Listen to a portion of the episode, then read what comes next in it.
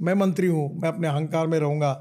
मैं मैं ऐसा हूँ, मैं वैसा हूँ, मेरे को प्रोटोकॉल इससे कुछ नहीं होता। Respect should not be demanded it should be commanded तो ये मेरे स्वभाव में है, ये कोई कोई लोग मुझे बोलते हैं कि ऐसा नहीं बोलना चाहिए।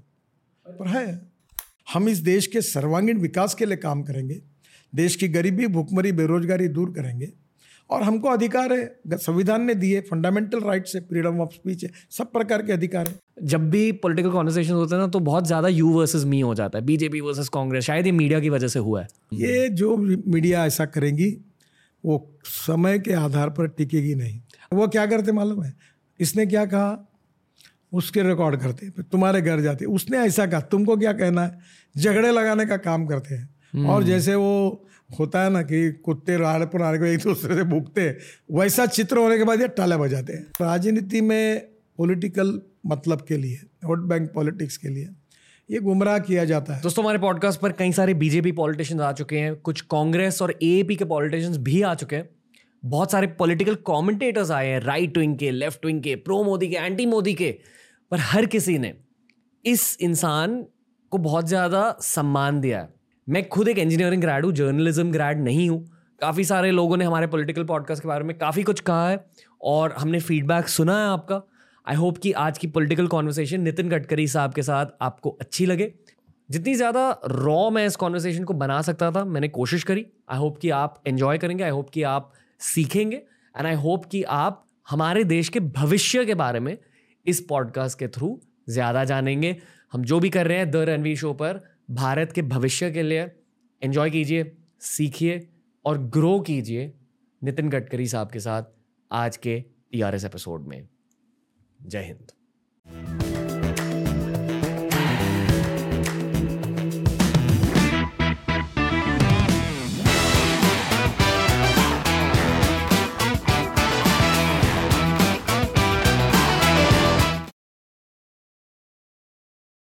द रणवीर शो में स्वागत है नितिन गडकरी साहब। थैंक यू आप टीआरएस पे आ गए। नमस्कार सर नमस्कार नमस्कार। बहुत अच्छा लग रहा है आपके सामने बैठकर। पूछो क्यों? क्यों? क्या कारण है? क्योंकि आप इंटरनेट पर छा चुके हो। कुछ अच्छा। ऐसे पॉलिटिशियंस हैं जो यूथ में बहुत ज़्यादा पॉपुलर है। आप उनमें से एक हो। तो थैंक यू सर आप हमें टाइम दे रहे हो। थैंक यू थैंक यू क्या आपको ये पता है कि आप इंटरनेट पर छा चुके हो? मुझे नहीं पता। Okay okay. क्योंकि मेरा लाइफ ही ऐसा रहा कि मैं क्या हो रहा है इसकी कभी चिंता भी नहीं करता और कभी ध्यान भी नहीं देता। जो करना है वो रोज सोचते रहता हूँ वो करने की बात करते रहता हूँ। कर्मण्यवाधिकारस्ते माँ का बड़ा भी नहीं हूँ मैं पर ये कॉमन लाइफ का मेरा एक थिंकिंग बन गया कि रोज क्या करना है क्या प्रायोरिटी है क्या एजेंडा है कौन सी चीज़ है जो रुकी हुई है okay. कौन सी चीज़ को करना है। और करने के बाद उसके परिणाम क्या होते इसका अध्ययन करना चाहिए वैसे मैंने पर उसके तरफ़ ज़्यादा ध्यान नहीं है। मतलब बेसिकली रिजल्ट्स के बारे में आप सोचते नहीं? नहीं नहीं। आप फोकस करते हो प्रोसेस पर? हाँ। Okay okay. ये मेरा शायद नेगेटिव पॉइंट हो सकता है कि मैं ना रिज़ल्ट के बारे में सोचता हूँ और किए हुए काम के रिज़ल्ट कितने अच्छे मिले ये मुझे पता नहीं होता। पर जो काम मुझे करना है उससे चिंतित रहता हूँ और वो काम कैसे पूरा करना है इसके लिए पूरी ताकत लगाकर how to get it done तो मैं जब मुंबई में था तो बाल ठाकरे जी ने मुझे एक्रिलिक पे लिख कर एक छोटा सा स्लोगन दिया था उसमें लिखा था I like people who can get the things done तो मैंने वो बात तब से याद रखी है और आज वही है कि मैं जो सामने है जो करना है जो टारगेट्स है बहुक और क्रुक कैसे पूरे करूँ? हम्म। यही मेरे मन की चिंता होती है। कभी कभी जो मैं करता हूँ इससे मुझे रिकग्निशन मिलता है रिस्पेक्ट मिलता है सपोर्ट मिलता है पर शायद मेरी एक कमी होगी कि उसका मूल्यांकन उसका ऑडिटिंग उसका परीक्षण करने के मेरी पर्सनैलिटी में कोई ये नहीं है। आप डूअर हो। मतलब जो जो रिजल्ट्स होते हैं आप ओपनिंग बैट्समैन हो। नहीं मैं क्रिकेट खेलता था। आप क्रिकेट खेलते थे? हाँ। क्या करते थे क्रिकेट में? स्कूल में मैं अच्छा क्रिकेटर था पर मेरी आदत खराब थी। मैं हर बॉल पर ठोकने की कोशिश करता था वही मेरा स्वभाव बाद में आगे हो गया। के? क्रॉस बैट से खेलता था कुछ भी खेलता था पर आया कि ठोको यही बस बॉल मारनी थी। आपको मालूम है क्रिकेट में कृष्णमाचार्य श्रीकांत करके क्रिकेटर ऑफ़ कोर्स तो वो मेरे बड़े फेवरेट थे। अच्छा। अब, अभी कभी अभी मुझे मिलते तो मेरे को याद करता हूँ। वैसे संदीप पाटिल हाँ, हाँ. मेरे हमारे समय में फारूक इंजीनियर थे क्रॉस बैट से खेलते थे। अभी मुझे लंदन में मिले अभी काफ़ी एज हो गया उनका। ओके तो मुझे वो टेक्निकल क्रिकेट के बजाय आया कि बुत्ता लगाओ फोर सिक्स लगाओ। सहवाग स्टाइल। हाँ आपको याद होगा एक सलीम दुरानी करके प्लेयर हाँ, हाँ, क्रिकेटियर थे। हाँ। तो central zone versus Vidarbha match होती थी। वो राजस्थान से खेलते थे हनुमंत सिंह वो। मैं मैच देखने के लिए जाता था। वो सलीम दुरानी चालीस पचास ही रन निकालते थे। पर जिधर से लोग आवाज़ देते थे उधर सिक्सर मारते थे हम्म। तो हम उनके ही फेवरेट थे कि मैं आया के मारो। अभी देखते हो आप क्रिकेट? अभी तो नहीं समय मिलता। टाइम ही नहीं मिलता। हाँ समय नहीं मिलता। Okay. पर वो मैं क्रिकेट का वैसे भी बहुत शौकीन हूँ। जब रेडियो पर कमेंट्री होती थी तो दिन भर सुनता था। अब टीवी शुरू हुआ तब से क्रिकेट देखना कम हो गया। क्या मेरे एज के बहुत सारे लोगों को ऐसा लगता है कि चालीस साल की उम्र के बाद रिटायरमेंट लेनी चाहिए। पर आप की जो उम्र है आप आप you term use middle aged आपका शायद सबसे हाई इंटेंसिटी वर्क फेस चल रहा है करेक्ट मतलब अब तक का। जैसे लाइफ आगे बढ़ रही है इंटेंसिटी ज़्यादा बढ़ रही है। देखो एक वो हिंदी पिक्चर में गाना था हाँ। मैं तो चला जिधर चले रास्ता। मुझे क्या पता कहा मेरी मंजिल। हम्म। मैं तो चला जिधर चलो रास्ता। एक्चुअली मेरे लाइफ में मेरी कहानी ऐसी है। पर एक बात है उसमें जो मेरी कमिटमेंट है जो मेरा कन्विक्शन है जो गरीब के प्रति समाज के प्रति वो मेरा कार्य ये मेरा सीरियस एजेंडा होता है। Okay. और मैं हार्ट के ऑपरेशन मुफ़्त करता हूँ। वाटर कंजर्वेशन में काम करता हूँ। सांस्कृतिक महोत्सव मनाता हूँ हमारे यहाँ मराठी में खासदार एमपी को सांसद को खासदार बोलते हैं। खासदार सांस्कृतिक महोत्सव सत्रह दिन करता हूँ। हर दिन चालीस चालीस हज़ार लोग आते हैं। फिर क्रीड़ा महोत्सव करता हूँ। साठ हज़ार प्लेयर खेलते हैं। तो मैं अपने जो कार्य मैंने तय किए हुए रहते हैं जिससे मुझे खुशी मिलती है वो मैं करते रहता हूँ। और रात को सात आठ बजे रोज आके रोज क्या खाना खाना? तो आपको ताजुब होगा। मेरे पास चिंता का विषय अगर कोई एक ही होता है तो रात को ग्यारह बजे बारह बजे मैं सोने के लिए लाता हूँ जाता हूँ। तो मेरा शेप को भी मैंने एक चार्ट बना के दिया हाँ। उसमें अलग अलग प्रकार के मेनू रखे हुए हैं। वो बोलता है कल सुबह क्या करना है? हम्म। तो मेरी चिंता और अध्ययन और प्लानिंग अगर यही होता है कि कल क्या खाना है। जिस प्यार के साथ आप खाने की बातें कर रहे हो वो प्यार आपके इनर चाइल्ड से निकल के आ रहा है। दो इंसान जब बातें करते एक दूसरे से स्पेशली पॉडकास्ट पर। ये इंटरव्यू नहीं है सर मैं आपका इंटरव्यू नहीं ले रहा हूँ। खाने के साथ हमा- हमारी पैशन है।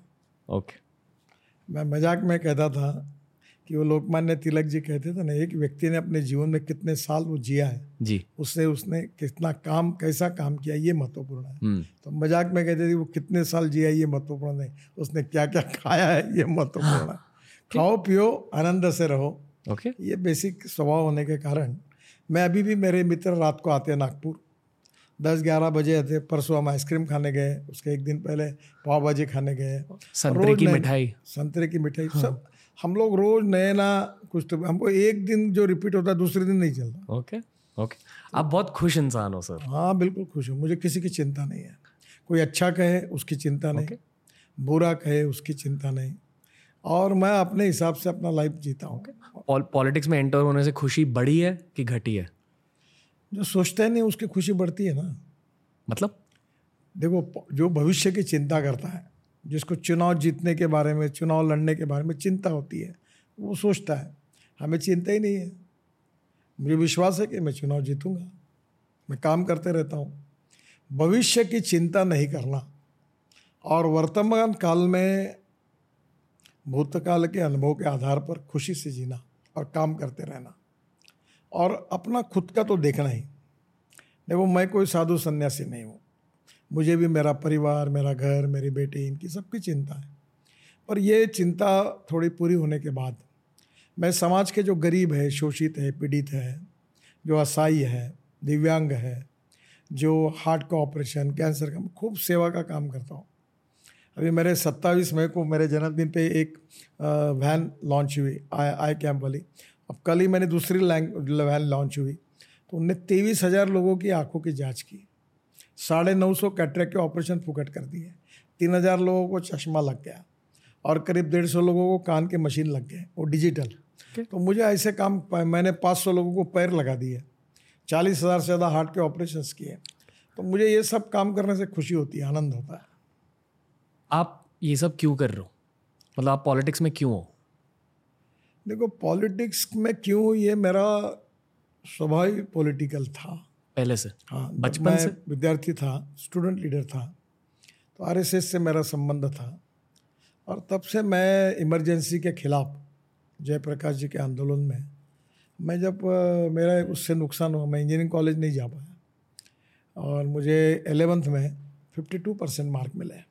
क्योंकि मैं क्योंकि मैं एजुकेशन में उस साल ध्यान नहीं दिया और मेरा साइंस में forty nine point two six percent है। तो मैं इंजीनियरिंग के एडमिशन को डिस्क्वालीफाई हुआ क्योंकि पचास टक्के के ऊपर चाहिए। अब मुझे छः डिलीट मिल गई। सातवीं अभी मिलने वाली है। मैं अभी भी डॉक्टर नहीं लगा था क्योंकि मुझे वही है कि मैं इंजीनियरिंग के एडमिशन के लिए डिस्क्वालीफाई हुआ। तब मैं जयप्रकाश जी के आंदोलन में साइक्लोस्टाइल मशीन होती थी उस समय। उससे पत्रक निकाल के पहुंचाता था ये करता था। वो करते करते पचहत्तर से सतहत्तर इमरजेंसी, फिर जनता पार्टी का चुनाव हो गया, उसमें मैं राजनीति में लग गया। फिर दो साल के बाद फिर मेरे विचार परिवार में कि जो लोग थे संघ के विद्यार्थी उन्होंने कहा कि तुम राजनीति में जाओ। तो 1980 में जब भारतीय जनता पार्टी की स्थापना हुई तो मैं भारतीय जनता पार्टी का कार्यकर्ता बना और तब से मैं काम कर रहा हूँ। और मैं आपको एक बात बताता हूँ। पॉलिटिक्स की व्याख्या को रिडिफाइन करना चाहिए। मेरी व्याख्या अलग है।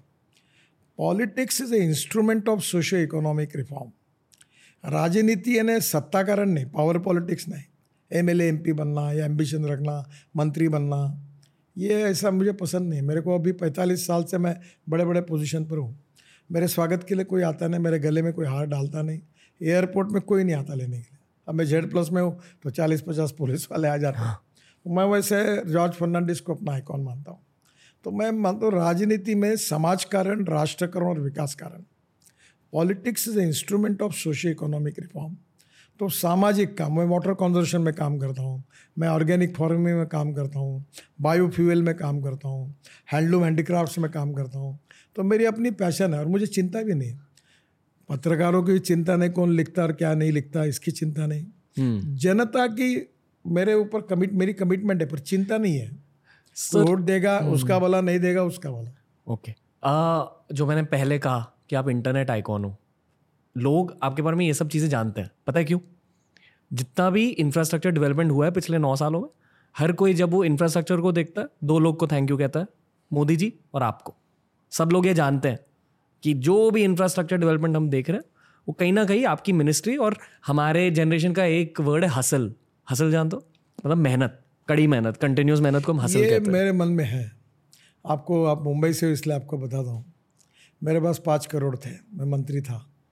और मुझे Mumbai Pune express highway Worli Bandra sea link project fifty five flyovers मैंने बनाए थे। अब तो मैं अनुकूल स्थिति में तो प्रतिकूल स्थिति थी। तब बीओटी मैंने लाया था। पैसे नहीं थे मार्केट से पैसे लाने थे। तो वो मेरी परीक्षा थी। हम्म। और वो सब प्रोजेक्ट सक्सेसफुली इम्प्लीमेंट हुए और उसी के कारण मुझे नाम मिला। जी। मैं एक और चीज़ कहना चाहूँगा सर सॉरी मैं अभी खुल के बात कर रहा हूँ एकदम। क्योंकि आपके साथ थोड़ा सा कंफर्टेबल फील हो रहा है। कांग्रेस के पॉलिटिशियंस भी आए ए के पॉलिटिशियंस भी आए शो पर। उन्होंने भी आपकी तारीफ़ करी है। आतिशी जी आई थी और मिलिंद देवर आए थे। हर कोई आपकी तारीफ़ करता है। पॉलिटिकल कमेंटेटर्स आए हैं सारे साइड से। Pro Modi commentators anti Modi commentators हर कोई आपकी तारीफ़ करता है।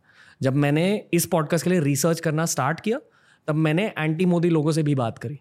वो भी आपकी तारीफ़ कर रहे हैं। पर आपसे ये सवाल पूछना है सबको कि आपने ये परफॉर्मिंग पॉलिटिशियन का टर्म कैसे अपनाया? हर कोई आपको देखकर ये कहता है कि हाँ इनके रिजल्ट्स आए तो एग्जैक्टली exactly वो रिज़ल्ट को ब्रेक डाउन कीजिए कैसे पाया देखो लोग जो कोई भी किसी भी फ़ील्ड में होते हैं जैसे आप इस प्रोफेशन में हैं जी। तो लोग प्लानिंग करते हैं। फिर वो इम्प्लीमेंट करते हैं फिर सोचते हैं फिर ये करो वो करो। मेरा पूरा लाइफ इनडिसिप्लिन है अनऑर्गेनाइज है। मेरे नेचुरल स्वभाव में ऐसा है कि मेरे घर में बारह लोगों का डाइनिंग टेबल है। मेरी माँ के संस्कार हैं। जो भी आता है वो भोजन के समय नाश्ते के बैठता है। मैं ये मानता हूँ कि human relationship is the biggest strength of politics business and everything तो मैं लोगों से रिश्ते अच्छे रखता हूँ। कोई आदमी के कारण वो डूबता होगा, मेरी बदनामी होगी तो भी हाथ पकड़ा तो पकड़ के रखता हूँ चिंता नहीं, डरता नहीं किसी को। दूसरी बात जो इम्पोर्टेंट है, जो मुझे मुझे संस्कार मिले संघ में, विद्यार्थी परिषद में तो मैं मैं हमारा वसंतराव भागवत करके एक बीजेपी के संगठन मंत्री वडाला में रहते थे, चंचल स्मृति में। तो वो कहते थे कि एक बात याद रखो, जो कानूनी काम है, वो अपने अपोजिशन वाला भी होगा, उसका भी होना चाहिए, और गलत काम अपने व्यक्ति का भी नहीं होना चाहिए। तो मेरे यहाँ जो भी लोग आते हैं, मैं उनको अच्छा रिसीव करता हूँ, सुनता हूँ। जो काम होने लायक होता है, वो तुरंत करने की कोशिश करता हूँ। जो नहीं होता है, वो मैं उनको बोलता हूँ कि ये नहीं हो सकता। और मेरा ये स्वभाव, ये मेरा नेचुरल है, इसमें कैलकुलेटेड पॉलिटिशियन नहीं हूँ। नेचुरल स्वभाव है। और कभी कभी मैं ये भी बोलता हूँ कि ये काम मेरे रिच के बाहर है फिर नहीं होगा। दूसरी बात, ऐसा लोग बोलते हैं कि राजनीति में झूठ बोलना पड़ता है, चिकनी बातें करनी पड़ती है। मैं करूँगा, मैं देखूँगा। मैं ऐसा नहीं बोलता मैं बोलता हूँ ये होता है या नहीं होता है ओके okay. हाँ या ना ओके okay. तो मैं ये जो स्वभाव से जो मेरा नेचुरल बना है जिसके पीछे ना कोई मैनेजमेंट है ना कोई उद्दिष्ट है वो नेचुरल इससे मैं सबसे व्यवहार करता हूँ okay. उसी के कारण लोगों का मेरे ऊपर प्रेम हुआ देखो सर मैं जर्नलिस्ट नहीं हूँ अक्सर जर्नलिस्ट जब आप लोगों से बात करते हैं ना या तो आपको अटैक करते हैं या तो इलेक्शन या कांग्रेस वर्सेस बीजेपी ऐसे टॉपिक्स लेकर आते हैं। कोई भी गवर्नेंस के बारे में बात नहीं करता कि एक बार आपने इलेक्शन जीत ली, एक बार आप पावर में हो तो एग्जैक्टली गवर्नेंस कैसे करते हैं? पॉलिसीज़ कैसे बनते हैं? आप क्या सोचते हो? आप कैसे बनाते हो? क्योंकि आपने रोड और ट्रांसपोर्ट की पढ़ाई नहीं की है।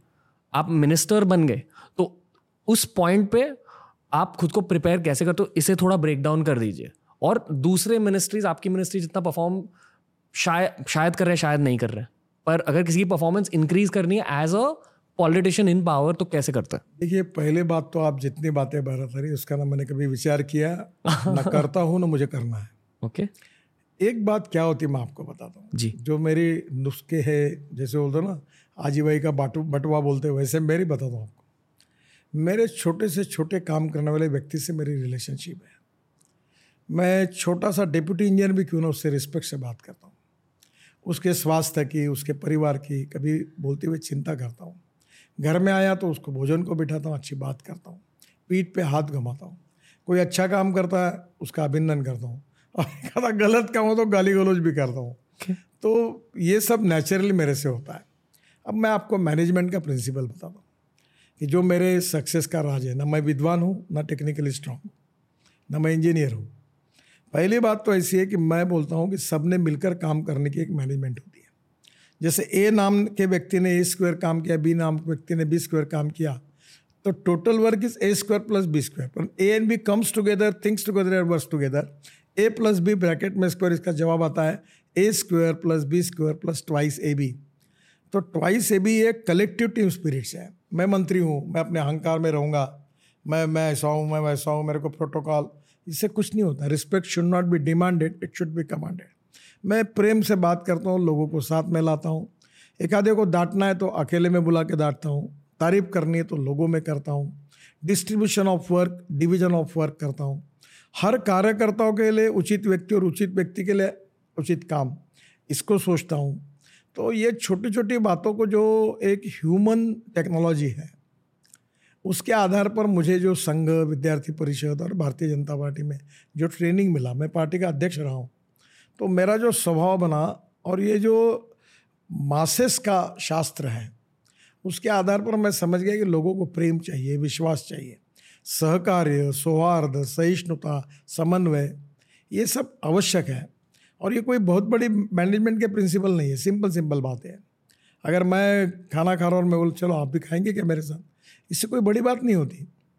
पर इससे उस व्यक्ति को मैं पूछता हूँ और साथ में लेकर बैठता हूँ, इसको फीलिंग ये बड़ा मन, उसके मन में रहता है, ये बड़ा मंत्री है, मुझे साथ में लेकर बैठे ये जो छोटी छोटी बातें मेरे जीवन में मेरी माँ ने सिखाई, मैं जिस संस्थाओं में पला, विद्यार्थी परिषद, संघ, वहाँ सीखने के लिए मिली, उसका उपयोग मैंने कारपोरेट और ये बिज़नेस वर्ड या एडमिनिस्ट्रेटिव जिसको आप मॉडर्न मैनेजमेंट कंसेप्ट कहेंगे, उसमें उन्हीं गुणों का, उन्हीं स्वभाव का उपयोग हुआ।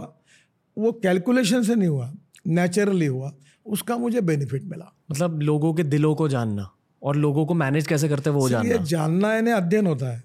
मैंने पहले बताया कि मैं समझना। पूरी तरह इनडिसिप्लिन हूँ अनऑर्गेनाइज हूँ कैलकुलेटेड नहीं हूँ प्लानिंग करता नहीं हूँ और बेफिक्र हूँ। मुझे कौन अच्छा कहता है उसको भी चिंता नहीं मेरे को और बुरा कहता है उसकी भी नहीं चिंता। मैं अपनी बात करते रहूँगा।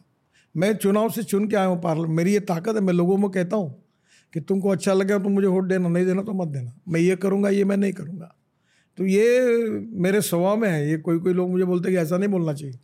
पर है। इतना ज़्यादा काम हुआ कैसे? है कुछ तो हैक्स होंगे। एक फीलिंग है मेरे मन में कि मुझे एक अपॉर्चुनिटी मिली है।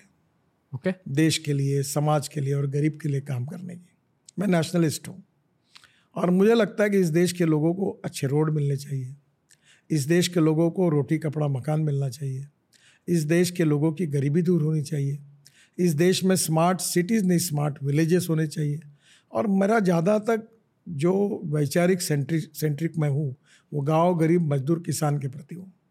मैं इधर जॉर्ज फर्नांडिस को अपना आइकॉन मानता हूँ। उनका सिंपल व्यवहार, मैं उससे प्रभावित था। अटल बिहारी वाजपेयी को अपना आइकॉन मानता हूँ। तो नेचुरली उन लोगों के स्वभाव से कुछ बातें सीखने के लिए मिली। फिर ओरेटरी मेरी ऐसी थी कि मैं क्रिकेटर था। तो ग्यारहवीं के क्लास में स्वाधीनता को पच्चीस साल पूरे हुए। तो एक लड़के हमारे साथ वो अंग्रेज़ी में भाषण दे रही थी। तो उसने नेचर को नटरू कहा। तो हमने खूब उसको पीछे से आवाज़ मारी पानी पी पानी पी। तो हमारे हेड मास्टर ने देखकर हमको धुलाई की। हम्म। और उन्होंने पूछा कि ये तो बोल तो भी सकती तुम तो भाषण भी नहीं दे सकते। तो उसने निगेटिव हमको पानी लगाया। तो हमको ये आया कि ये बोलते हैं ना हेड मास्टर इतना धुलाई कि नहीं कि तुमको बोलने हम बोल के दिखाएँगे। यानी हम्म। उनके मारने के कारण हमको मैं मैं बोलना शुरू किया। और बोलते हुए मुझे अवार्ड मिलते गए तो मैं अच्छा वक्ता बन गया। तो मैं जो बताया कोई बात प्लानिंग करके नहीं हुई। कोई बात एम्बिशन रखकर उद्दिष्ट सामने रखकर नहीं हुई। Okay okay. कोई बात कैलकुलेशन से नहीं हुई। कोई बात एजुकेशन और टेक्नोलॉजी को समझकर अपने व्यक्तियों, एक जन मैं बीजेपी का प्रेसिडेंट था तो मैं पैंट शर्ट पहनता था उस समय। आजकल मैं पैजामा कुर्ता पहनता हूँ। तो मुझे बहुत लोगों ने बोला, बिहार यूपी में कि तुम पैंट शर्ट मत पहनो, धोती कुर्ता पहनो या पैजामा कुर्ता पहनो, लोग आपको स्वीकार करेंगे। मैंने बोला, बिल्कुल ज़रूरत नहीं। जो मुझे चाहिए वही पहनूँगा जो चाहिए वही बोलूँगा। लोगों को मुझे एक्सेप्ट करना है तो करे नहीं तो ना करे। हम्म। मैं पब्लिक के खुश करने के लिए और पब्लिक मेरे साथ आने के लिए मैं एक भी चीज़ नहीं करना चाहता हूँ और मुझे करना नहीं है। ये जो मेरा नेचुरल स्वभाव है जो मेरी लाइबिलिटी है या मेरा निगेटिव पॉइंट है ऐसा मैं समझ रहा था। मैं जब आप बोल रहे हैं कि लोग अप्रिशिएट कर रहे हैं तो मैं ये कहता हूँ कि मेरी निगेटिविटी मेरी स्ट्रेंथ है और यही मेरा एसेट है। आ, पता है सर पॉलिटिकल दुनिया के बारे में मेरे को एक चीज़ अच्छी नहीं लगती। एज अ पॉडकास्ट मैं डिजिटल दुनिया से हूँ। और uh, मेरी दुनिया काफ़ी आसान है as compare to your world तो जब भी पॉलिटिकल कॉन्वर्सेशन होते हैं ना तो बहुत ज़्यादा यू वर्सेस मी हो जाता है। बीजेपी वर्सेस कांग्रेस शायद ये मीडिया की वजह से हुआ है। आपको मैं पहले महाराष्ट्र के विधानमंडल में अठारह साल रहा। हम्म। विपक्ष का नेता था। जी। खूब ठुकाई करता था सरकार की। हम्म। और तब मैं उतना मैच्योर्ड भी नहीं था। आक्रामक था। मैं ओरिजिनल मेरा स्वभाव बड़ा एग्रेसिव है। तो मैं बहुत हाउस मुझे विलासराव देशमुख और अनेक मंत्री ऐसे रहते थे कि पर्दा लेके देखते थे मैं बैठा हूँ बोल रहा हूँ तो टाल देते थे। क्योंकि मैं उनकी पूरी उतार देता था। तो क्या होता है कि मुझे भी धीरे कहते कहते बात अब तो अपोजिशन पार्टी का काम ही होता है टीका टिप्पणी करना। मेरा एक मित्र मिला। उसने मुझे कहा नितिन एक बात याद रखो दो रेशा है एक तुम्हारी और एक दूसरे की है। और तुम्हारी रेशा बड़ी करनी तो दो मार्ग है दूसरे की पूछने का काम करो या अपनी बड़ी करो। hmm. तो मुझे वो बात मेरे मन पे बैठ गई। ऐसी छोटी छोटी बातें मेरे मन पे बैठ गई और मैंने अपनी रेशा बड़ी करनी दूसरे के बारे में नहीं बोलना। तो मैं अभी आप कभी भी देखो मैं किसी को बोलता ही नहीं। आप जब आप सवाल पूछोगे मैं तो नहीं पूछूँगा। जवाब नहीं दूँगा। मैं बोलूँगा कि मेरा क्या है बताओ। Okay, मैंने okay. मेरा जो कुछ है पूछो। मैं मैं आ, सवाल को एक्सटेंड करने वाला था ठीक है? आप आरएसएस की बातें कर रहे हो और मैं आरएसएस को जानने की कोशिश कर रहा हूँ यहाँ आपसे बातचीत करके। क्यों? क्योंकि मैं मुंबई से हूँ मीडिया वर्ल्ड से हूँ ठीक है? मीडिया वर्ल्ड में बहुत सारे लोग एंटी बीजेपी है और उनका उनकी एक वजह एंटी बीजेपी होने के लिए ये है कि आरएसएस ये चाहता है कि मुस्लिम्स और क्रिश्चियंस इस देश से हट जाए। वो उनका नैरेटिव है, उनके दिमाग में। तो जब मैं उनके साथ, मान लो चिल कर रहा हूँ पार्टी पे हूँ तो मैं कुछ बोल नहीं सकता आर एस के बारे में, क्योंकि मुझे नहीं पता आर एस के बारे में इतना ज़्यादा। और मीडिया भी जो कहती है आरएसएस के बारे में, मुझे खुद नहीं पता अगर सच है कि नहीं। आपसे जानना चाहूँगा, क्योंकि आरएसएस का एक पार्ट रहे हो आप बहुत टाइम देखिए हिंदुत्व हिंदू धर्म जी। और हिवन जी, हिंदू जीवन पद्धति। जी। पहले इसको समझने की कोशिश करिए। हम्म। ये आरएसएस का दुर्भाग्य रहा image versus reality and ground reality versus perception बहुत लोग मुझे मिलते हैं कि आप बहुत अच्छे हैं। तो मतलब मैं अच्छा हूँ तो आरएसएस अच्छा है। और मैं गलत हूँ तो आर क्योंकि जो कुछ मुझे पढ़ने को सीखने को मिला वो आर और विद्यार्थी परिषद से मिला। अब आपको एक बात बता पत्रकार बोलता है, मैं पत्रकार धर्म का पालन कर रहा हूँ। शिक्षक कहता है, मैं शिक्षक धर्म का पालन कर रहा हूँ। इसमें आप धर्म का अर्थ है कर्तव्य। हिंदू ये जीवन पद्धति है। यानी आज से पचास साल, सौ साल, दो सौ साल, पाँच सौ साल पहले ये परिस्थिति कि आज का मुसलमान, आज का क्रिश्चियन, ये हिंदू ही था। तो संग में गीत गा, गाता, गाते हैं, संस्कृति सबकी एक चिरंतन, पुरखे जिसके हिंदू है विराट सागर समाज अपना हम सब इसके बिंदु है। तो हम ये कहते हैं कि भाई, हमारा किसी धर्म से विरोध नहीं है। तुम मुसलमान हो, तुम्हारी उपासना पद्धति, तुम मस्जिद में एक बार नहीं, दस बार नमाज़ पढ़ो। तुम भगवान गौतम बुद्ध को मानते हो, बौद्ध विहार में जाते हो, एक बार नहीं, सौ बार जाओ। तुम क्रिश्चियन हो, चर्च में जाते हो, कोई प्रॉब्लम नहीं। हमारा कहना ये कि हमारी संस्कृति अलग है पर हमारी राष्ट्र एक है। हमारी संस्कृति एक है हमारी उपासना पद्धति अलग है। तो हमारा इतिहास, संस्कृति और विरासत जो है, जो भारतीय दृष्टिकोण है, जो राष्ट्रीय दृष्टिकोण है, इसका संबंध हिंदुओं के इतिहास से जुड़ा हुआ है। और हिंदू का पर्यायी शब्द भारतीय है। और भारतीय शब्दों में सभी धर्म के लोग आते हैं, सभी जात के लोग आते हैं। और मैं जातिवादी राजनीति का तो बहुत विरोधक हूँ। मैं मानता ही नहीं हूँ। किसी जात को नहीं मानता। मैं मानता हूँ, मानवता को मानता हूँ। आदमी जात से पंथ से धर्म से भाषा से और सेक्स से बड़ा नहीं होता उसके गुणों से बड़ा होता है। जी। और जिसकी उपासना पद्धति जो भी हो जो फित होगा वो करे। पर हम भारत करके एक है। हम हम मिलकर हमारे इतिहास संस्कृति विरासत के आधार पर हम इस देश के सर्वांगीण विकास के लिए काम करेंगे। देश की गरीबी भूखमरी बेरोजगारी दूर करेंगे। और हमको अधिकार है संविधान ने दिए फंडामेंटल राइट्स है फ्रीडम ऑफ़ स्पीच है सब प्रकार के अधिकार है। और उपासना पद्धति में हिंदू जो होगा वो मंदिर में जाएगा, मुसलमान होगा वो मस्जिद में जाएगा। हम कोई मुसलमानों को मस्जिद में जाने से रोकने वाली बात नहीं कर रहे हम इतना ही कह रहे कि हमारा खून एक है, हमारा इतिहास एक है, हमारी विरासत एक है, हमारी संस्कृति एक है और हम भारतीय है। और भारतीय का संबंध होता है हिंदू जीवन पद्धति, हिंदू वे ऑफ़ लाइफ भगवान स्वामी विवेकानंद जी ने अमेरिका में, जो शिकागो में भाषण दिया था, वो क्या दिया था? उन्होंने ये कहा था कि मैं यहाँ इसलिए नहीं आया हूँ कि मेरा धर्म श्रेष्ठ है और मेरा भगवान श्रेष्ठ है। मैं इसलिए आया हूँ कि आप जिस भगवान पर विश्वास रखते हो, जिस धर्म पर विश्वास रखते हो, वो श्रेष्ठ है। और आप जिस धर्म के करते हुए धर्म का पालन करते हो और जिस भगवान की पूजा करते हो, उससे मैं जिस धर्म का पालन करता और भगवान पर जाने का मार्ग एक ही जगह जाता है, एक संस्कृत में सुभाषित है। आकाशात पतितम तोयम यथा गच्छति सागरम।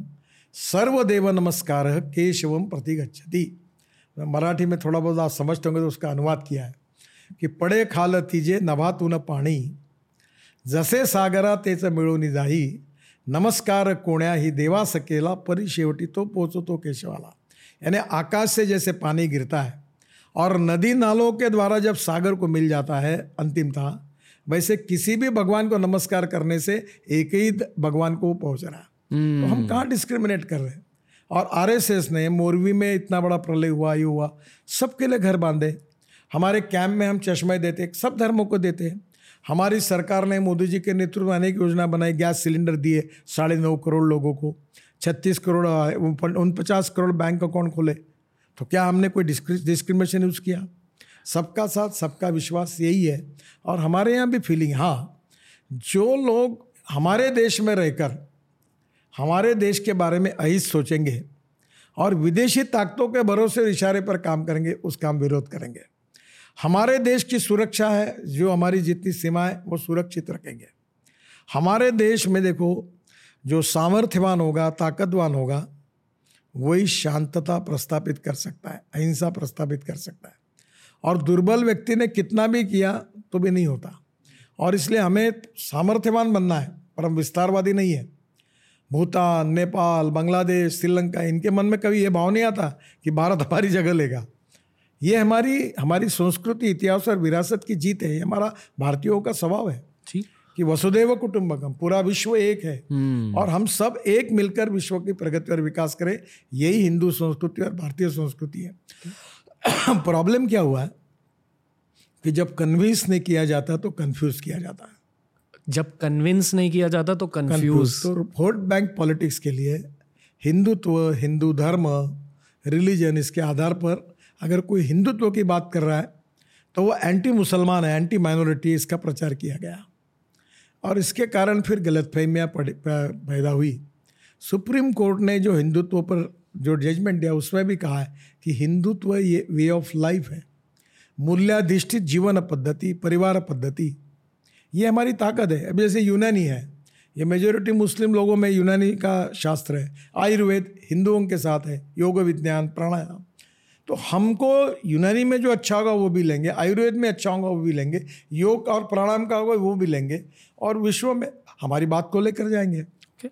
आ, जो मैंने पहले कहा सर कि अक्सर मीडिया पॉलिटिक्स के बारे में जब बात करती है तो यू वर्सेस मी का नैरेटिव लाती है कांग्रेस वर्सेस बीजेपी। तो क्या आप ये मानते हो कि आरएसएस को जो भी नेगेटिव पब्लिसिटी मिली है स्पेशली शहरों में उसी वजह से हुआ है कि मीडिया एक तरह से पोर्ट्रे कर रही है आरएसएस को? मीडिया की बात छोड़ दो। Okay okay. जैसे वो होता है ना हिंदी फ़िल्म का फॉर्मूला कि थोड़ी सी फाइटिंग चाहिए फिर एक डांस चाहिए कैबरे डांस फिर सेक्स चाहिए फिर रोना चाहिए माँ बाप का बेटा पोता करके रोता हो वैसे वो जो कथानक बनाते ना पटकथा जी। वैसे ये मीडिया वाले बनाते हैं। मीडिया में देखो हमारा लोकतंत्र चार स्तंभों पर खड़ा है। Judiciary executive wing legislative wing और मीडिया मीडिया ये नॉलेज का ट्रांसफॉर्मेशन करने वाली है। आज जो नई जनरेशन जो है वो चाहती है कि नई futuristic technology futuristic development futuristic vision world में क्या अच्छा हुआ वो हमें दिखाए। जी, जी। आज मेरे इसमें फ़ोन पर एक ने बहुत अच्छे व्यवसायिक है उन्होंने एक वीडियो भेजा। कि मिथेनॉल पर ट्रक अपना अपने जहाज़ चलने लगे कोयले से बनता है। और वो बात मैं भी करता हूँ। तो उनने भैया तो मैंने आज मेरे सोशल मीडिया पे डाला कि देश समझे कि मिथेनॉल पच्चीस रुपये लीटर है डीजल एक सौ बीस रुपये लीटर है। मिथेनॉल का पोल्यूशन कम है डीजल का ज़्यादा है। और हमारी ट्रक हमारी बसेस हमारे ट्रैक्टर और हमारे जहाज़ अगर मिथेनॉल से चलेंगे तो इम्पोर्ट नहीं होगा पोल्यूशन नहीं होगा समाज का कल्याण होगा। तो कहीं ना कहीं जो अच्छी बात है वो लोगों तक पहुँचाना एजुकेशन ऑफ़ मासेस। ये काम मीडिया ने करना है। वो क्या करते मालूम है? इसने क्या कहा? उसके रिकॉर्ड करते तुम्हारे घर जाते उसने ऐसा कहा। तुमको क्या कहना है? झगड़े लगाने का काम करते हैं। हम्म। और जैसे वो होता है ना कि कुत्ते राड़ पर आने को एक दूसरे से भूखते वैसा चित्र होने के बाद ये टाले बजाते हैं। हम्म। ये जो मीडिया ऐसा करेंगी वो समय के आधार पर टिकेगी नहीं।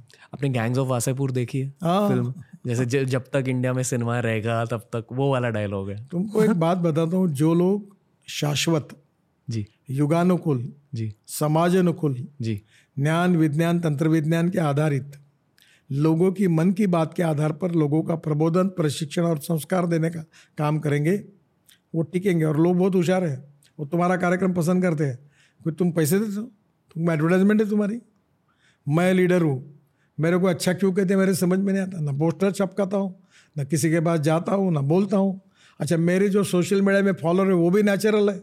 भी बहुत लोगों ने सलाह दिया कि वो अभी साढ़े तीन करोड़ है तो इतना बढ़ा दो तो इतना हो जाएगा ये। वो करना नहीं मेरे को। कोई झूठ बोलना नहीं। ज़रूरत होगी तो आओ नहीं आना है तो मत आओ। वोट देना तो दो नहीं देना है तो मत दो। मैं अपना काम करते रहूँगा मैं आपको बताता हूँ अल्टीमेटली एक बात आपको बता दो बोलो सर। जितने लोग शॉर्टकट मारेंगे ना शॉर्टकट कट यू शॉर्ट जो लॉन्ग टर्म ऑनेस्टी के साथ ट्रांसपेरेंसी के साथ ईमानदारी के साथ चलेंगे, उन्हीं का ही जमाना होगा और लोग अल्टीमेटली उनको पहचानेंगे और उनके गुणोदोष के साथ भी उनके साथ रहेंगे। जी। सर, मैं फ्यूचर के बारे में डेफिनेटली बात करना चाहता हूँ आपसे क्योंकि आई फील की पॉलिटिशियंस को इनसाइट होती है कि क्या होने वाला है देश में। डेफिनेटली उन चीज़ों के बारे में बात करना, पर ताकि हम इस वाले लूप को क्लोज कर सके। बहुत सारे देश के नॉन हिंदूज भी ये पॉडकास्ट को देख रहे थोड़े से डर के इमोशन के साथ पर उनके दिलों में डर है। ये आई फील की कंडीशनिंग है एल्गोरिदम्स की वजह से भी हुआ है ये पर उनसे आप क्या कहना चाहोगे? Specially R S S related क्या आर एस एस मैं नागपुर का हूँ। जी। नागपुर में आर एस एस की स्थापना हुई। जी। मैं महाराष्ट्र सरकार में एमएलए था। जी। मेरे को एक इंजीनियरिंग कॉलेज मिला कोटे में। मैंने किसको दिया? नागपुर में अंजुमन इस्लाम को एक मुस्लिम ऑर्गेनाइजेशन को दिया। नागपुर में ताजबाग है। मैं और देवेंद्र जी मुख्यमंत्री, हमने पूरा पैसा वहाँ दिया, ताजबाग को ताजमहल जैसा बनाया। आज इतने पचहत्तर साल के इतिहास को मुसलमानों को क्या मिला? चाय की टपरी पान ठेला कबाड़ी का दुकान, ट्रक ड्राइवर और क्लीनर। क्यों नहीं सॉफ्ट, सॉफ्टवेयर इंजीनियर मुसलमान बनने चाहिए, डॉक्टर बनने चाहिए, मुस्लिम लड़कियाँ I S I P S officer बननी चाहिए? मुस्लिम समाज में अच्छे प्लेयर्स आए हैं, क्रिकेट में आए हॉकी में आए फुटबॉल में अच्छे प्लेयर बनने चाहिए। तो मैं आपको एक बात बताता हूँ कि मुस्लिम समाज का सर्वांगीण विकास जिसको बाबा साहेब अंबेडकर कहते थे कि नॉलेज शिक्षा ये वाघिणी का दूध है टाइग्रेस का। हम्म, तो आज मुस्लिम समाज जो है अगर वो मस्जिद में जाएँगे अलमुल्ला मौलवी पढ़ाते रहेंगे उसमें उनका भविष्य नहीं है। वो दस बार नमाज़ पढ़े भक्ति करे उसमें तो नहीं पर वो अगर कंप्यूटर सीखेंगे इंजीनियरिंग सीखेंगे डॉक्टर बनेंगे आईएस ऑफिसर बनेंगे तो उसमें उनका भविष्य है। वर्ल्ड में जाकर उनको डॉलर में अच्छी नौकरी मिलेगी। तो सवाल ये है कि जब बातें कोई कड़वी और सच बातें कहता है मुझे नहीं प्रॉब्लम मैं ये बोलता हूँ कि इंजीनियर बनो डॉक्टर बनो ये मुल्ला मौलों के साथ बैठ के थोड़े तुम्हारा भला होगा। हुआ क्या आज तक तुमको? दिया क्या लोगों ने? पॉलिटिशियन ने। चाय की टपरी पान ठेला कबाड़ी का दुकान ट्रक ड्राइवर क्लीनर क्या ज़िंदगी में यही करते रहोगे?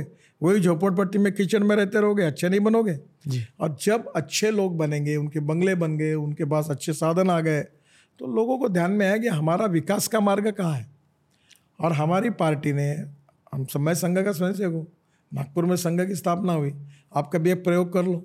नागपुर में दो ढाई लाख तीन लाख मुसलमान हैं। आपको शायद आप पाँच पचास हज़ार एक मुझे वोट देते होंगे नहीं दे किसी भी मुसलमान के पास जाओ और उसको पूछो कि नितिन गडकरी तुम्हारा दुश्मन है कि दोस्त है? एक भी नहीं बोलेगा दुश्मन है। सही में यही image versus reality and ground reality versus perception बाढ़ आ गया। अगर मुस्लिम बस्ती में भी घुसता है और हिंदू बस्ती में भी घुसता है भूकंप होता है बादल फटता है सबका नुकसान होता है। गैस का सिलेंडर मुसलमान को जिस भाव में मिलता है उसी भाव में हिंदू में मिलता है। पेट्रोल डीजल उन्हीं जो भाव सेम ही है। तो हम झगड़ा क्यों करते हैं? हाँ झगड़ा कहाँ है? कि जैसे मानवता के आधार पर एक महिला से शादी हुई तो उसको कभी भी आप तलाक दे दो, दूसरे को पकड़ लो ऐसा नहीं। उसके साथ वो अन्याय है।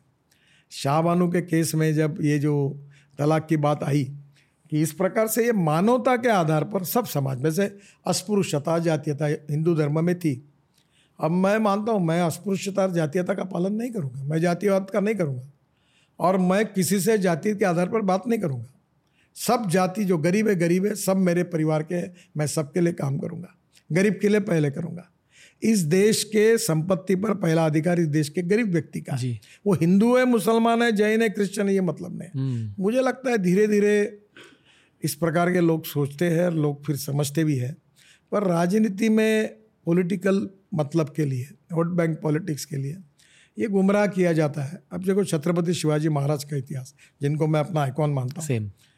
आप मुझे बताइए, शिवाजी महाराज ने एक भी मस्जिद कभी तोड़ी है? कल्याण के सूबेदार की सुन जो बहू थी, उसको पकड़ के जब लाया तो उन्होंने क्या कहा कि मेरी माँ भी सुंदर रहती तो इसके जैसी तो मैं भी उतना सुंदर बनता। उसको उन्होंने साड़ी दी, सब दी और बड़े सम्मान के साथ उसको अपने घर पहुँचाया। कभी उन्होंने कभी किसी मस्जिद पर अटैक नहीं किया। ओके सुपर इकोनॉमिक पावर के बारे में बात करते सर फ्यूचर के बारे में बात करते हैं थोड़ा सा। आ, बहुत सारे इकोनॉमिस्ट आए शो पर। संजीव सन्याल सर आए हैं के वी सुब्रमण्यन सर आए आ, हमने बात करी थी फ्यूचर के बारे में उनके साथ। उन्होंने कहा कि the base of future is infrastructure अगर इंफ्रास्ट्रक्चर तगड़ा है देश में रोड ट्रांसपोर्ट तगड़े हैं फिर मैन्युफैक्चरिंग बूस्ट हो सकती है। अलग अलग बिज़नेस सर्विस बिज़नेस बूस्ट हो सकता है। क्योंकि डिजिटल इंफ्रास्ट्रक्चर नाम की भी एक चीज़ होती है। तो first step is infrastructure second step is business देश का फ्यूचर क्या है? आपके अकॉर्डिंग आप किस चीज़ को लेकर सबसे ज़्यादा एक्साइटेड हो? खुद ह्यूमन लेवल पर एज एन इंडियन देखिए मैं अपने ऑफ़िस में मैंने American president John F Kennedy का एक वाक्य लिख के रखा है। जी।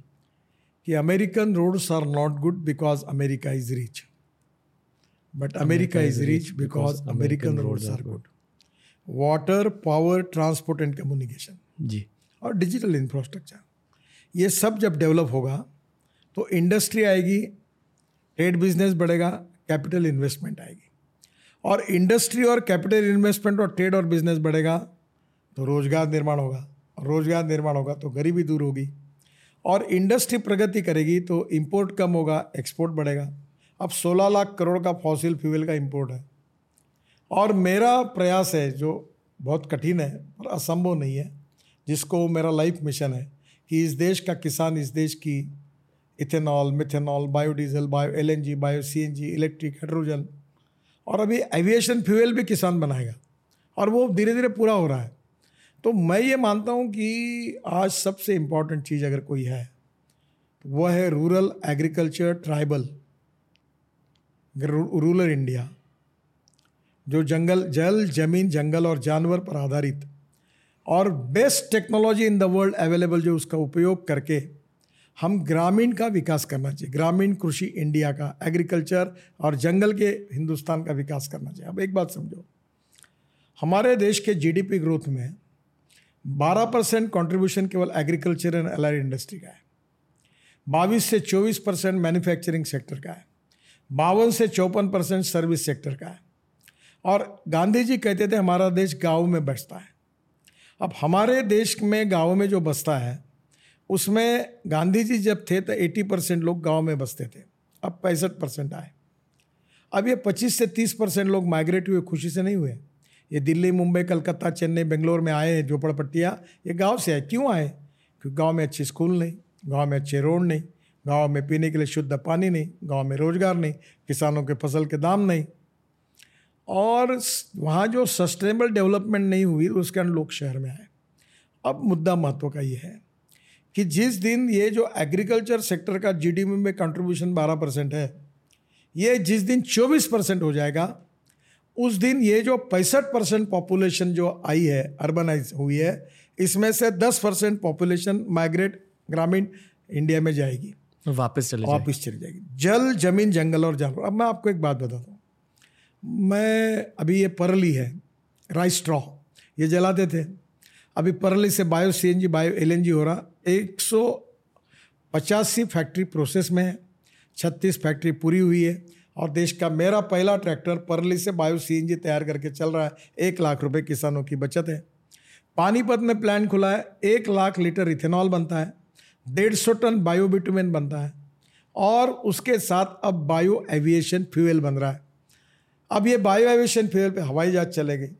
अब मुझे बताओ कि इस देश का किसान इथेनॉल फ्लेक्स इंजन आ रहा है। अभी टोयटो की गाड़ी सुजुकी सब गाड़ी आ रही स्कूटर आ रही Bajaj T V S Hero की। हंड्रेड परसेंट इथेनॉल पर।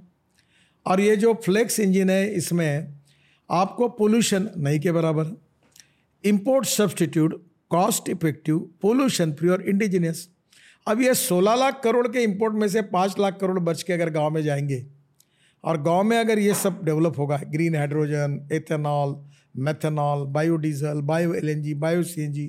By using biotechnology, we will generate biomass. Hmm. और बायोमास जनरेट करके bio CNG bio LNG ethanol बनेगा। जी। अब ये नुमालीगढ़ रिफाइनरी है।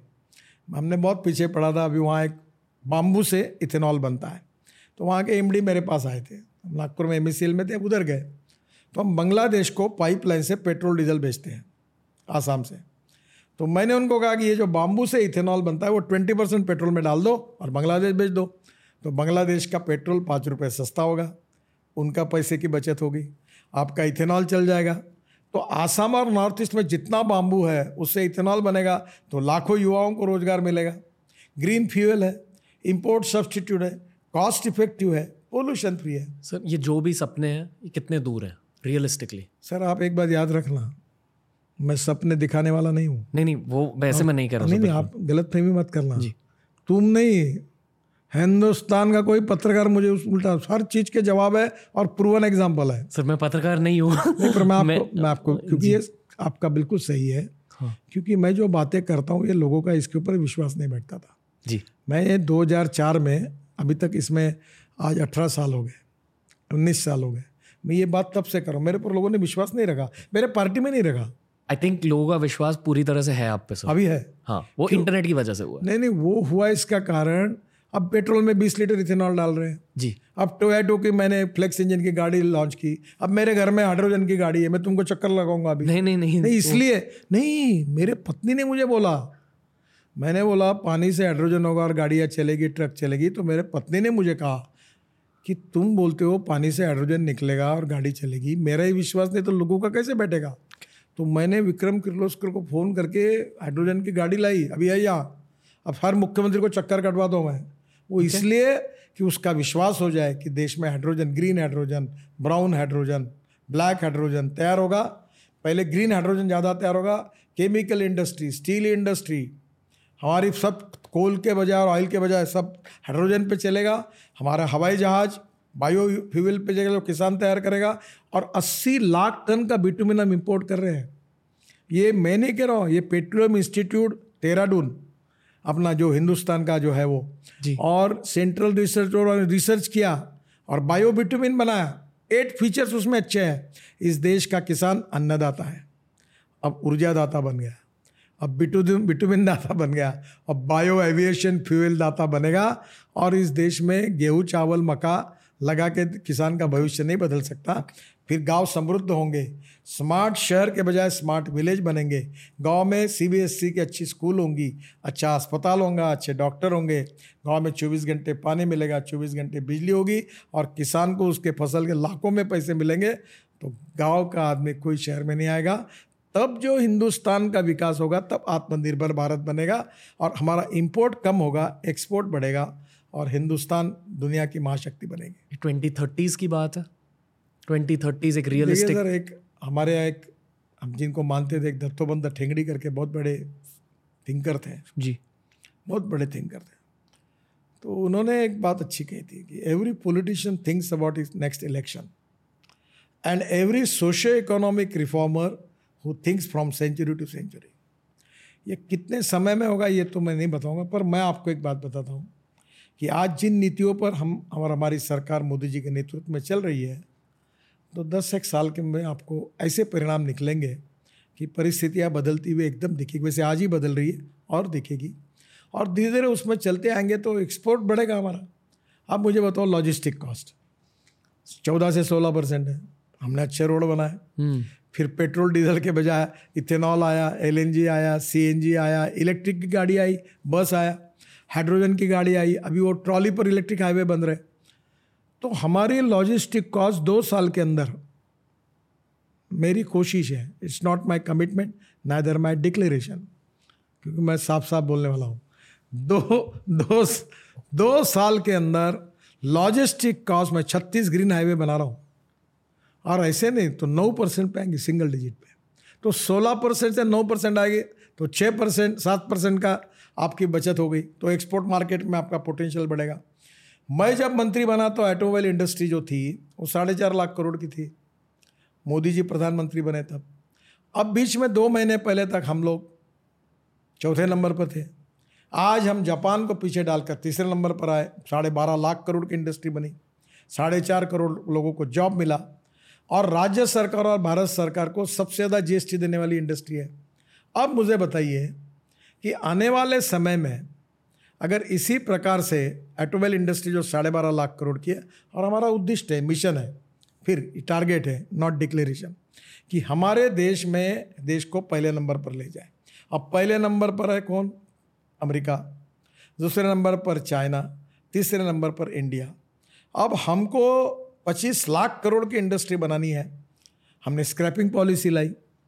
Rubber rubber powder plastic steel, aluminium, copper सब रिसाइकलिंग हो रहा। तो कंपोनेंट की कीमतें तीस परसेंट कम हो जाएगी। तो हम और एक्सपोर्ट में इधर ये सात परसेंट लॉजिस्टिक में कम हो गया। इसमें पच्चीस तीस परसेंट कम होगा। तो वर्ल्ड में truck bus car tractor scooter हमारे देश से सस्ती कहीं मिलेगी नहीं और क्वालिटी में हम बेस्ट रहेंगे। आज बजाज टी और हीरो पचास टक्के प्रोडक्शन एक्सपोर्ट करते हैं।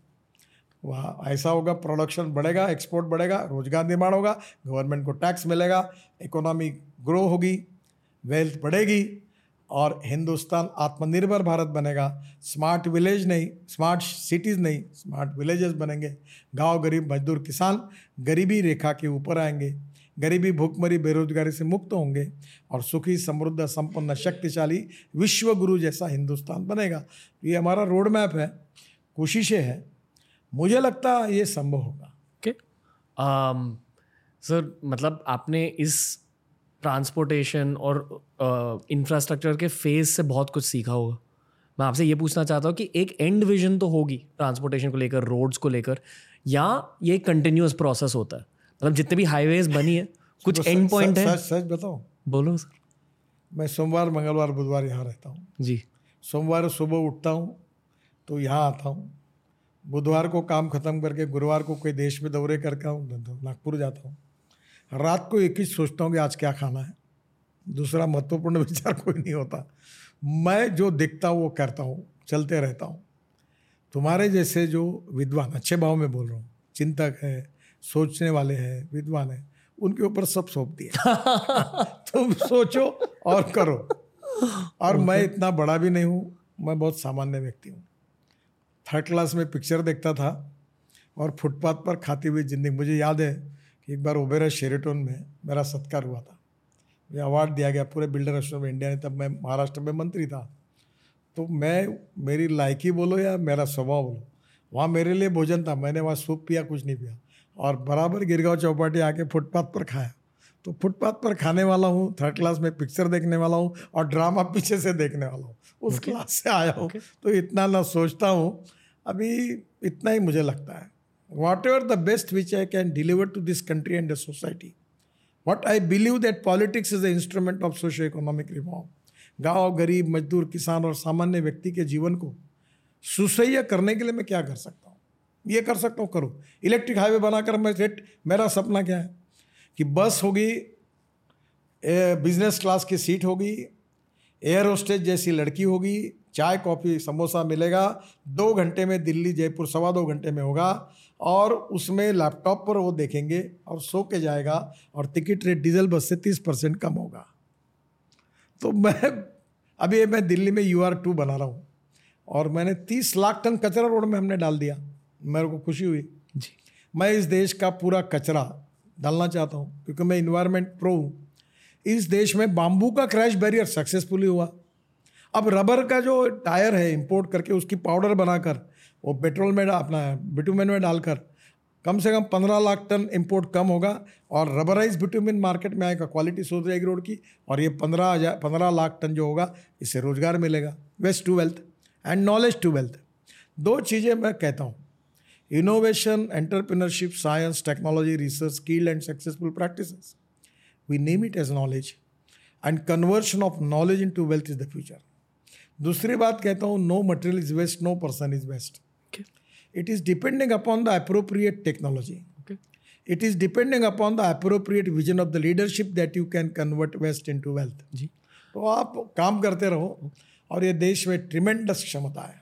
सर क्या ये सच है कि सेंट्रल गवर्नमेंट का काम और आसानी से हो सकता है अगर स्टेट्स में भी same the same political party is in power या मुश्किल होती है अगर अलग पॉलिटिकल पार्टी है स्टेट्स में तो सेंट्रल गवर्नमेंट का काम थोड़ा मुश्किल दोनों जगह एक सरकार होती तो फ़ायदा तो होता है ना।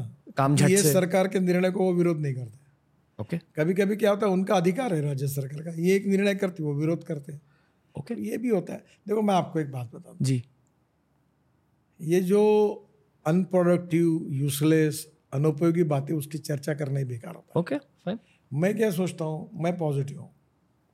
मैं पॉजिटिव काम करूँगा पॉजिटिव सोचूँगा समाज के लिए काम करूँगा। जो करता नहीं होगा उसका भी भला जो कर रहा उसका धीरे धीरे मुझे लगता है कि एक दिन मैं अकेला जा रहा था। फिर मेरे सोच के साथ धीरे धीरे कारवा बन गया। एक दिन वो भी आएँगे परिस्थिति बदलेगी। जी। राजनीति में गुणात्मक परिवर्तन होगा। जी। और राष्ट्र के पुनर्निर्माण के लिए वैचारिक मतभिन्नता अलग होने के बाद भी लोग साथ आएँगे। देखो एक बात बता दो। अभी पॉलिटिक्स ऑफ़ कन्विक्शन नहीं है। पॉलिटिक्स ऑफ़ कन्वीनियंस है। मतभेद नहीं है मतभिन्नताएँ नहीं है विचार शून्यता हमारी समस्या है। और इसलिए कन्विक्शन के साथ समाज देश गाँव गरीब मजदूर किसान इसके हित में काम करने वाले अलग अलग विचार के अलग अलग पार्टी के लोग कम से कम उद्दिष्ट के प्रति अगर एक रहेंगे बाकी बातें उनकी अलग अलग हो सकती है। धीरे धीरे एक एक प्लेटफॉर्म पर एक दिशा में आएँगे तो ये देश की प्रगति और विकास और गतिशील होगा ऐसा मुझे लगता है। Uh, मेरे शो पर कुछ सात पॉलिटिशियंस आए अब आठवें पॉलिटिशियन हो। मैं आपको एक बात बता दूँ। बताइए सर। मैं पॉलिटिशियन नहीं मत बनो। नहीं हूँ। ओके। मैं सोशल वर्कर हूँ। ओके। और पॉलिटिशियन कैसा होता है? चालू होता है झूठ बोलता है न होने वाले काम की विश्वास देता है ऐसी इमेज है। सब ऐसे नहीं है? अमरीश पुरी नायक में। हाँ? नायक के अमरीश पुरी हाँ, जैसे मैं नहीं हूँ। Okay. मुझे करना भी नहीं है। ये किसी में डेर है। मैं भी लोकसभा साढ़े तीन लाख वोटों से जीता हूँ।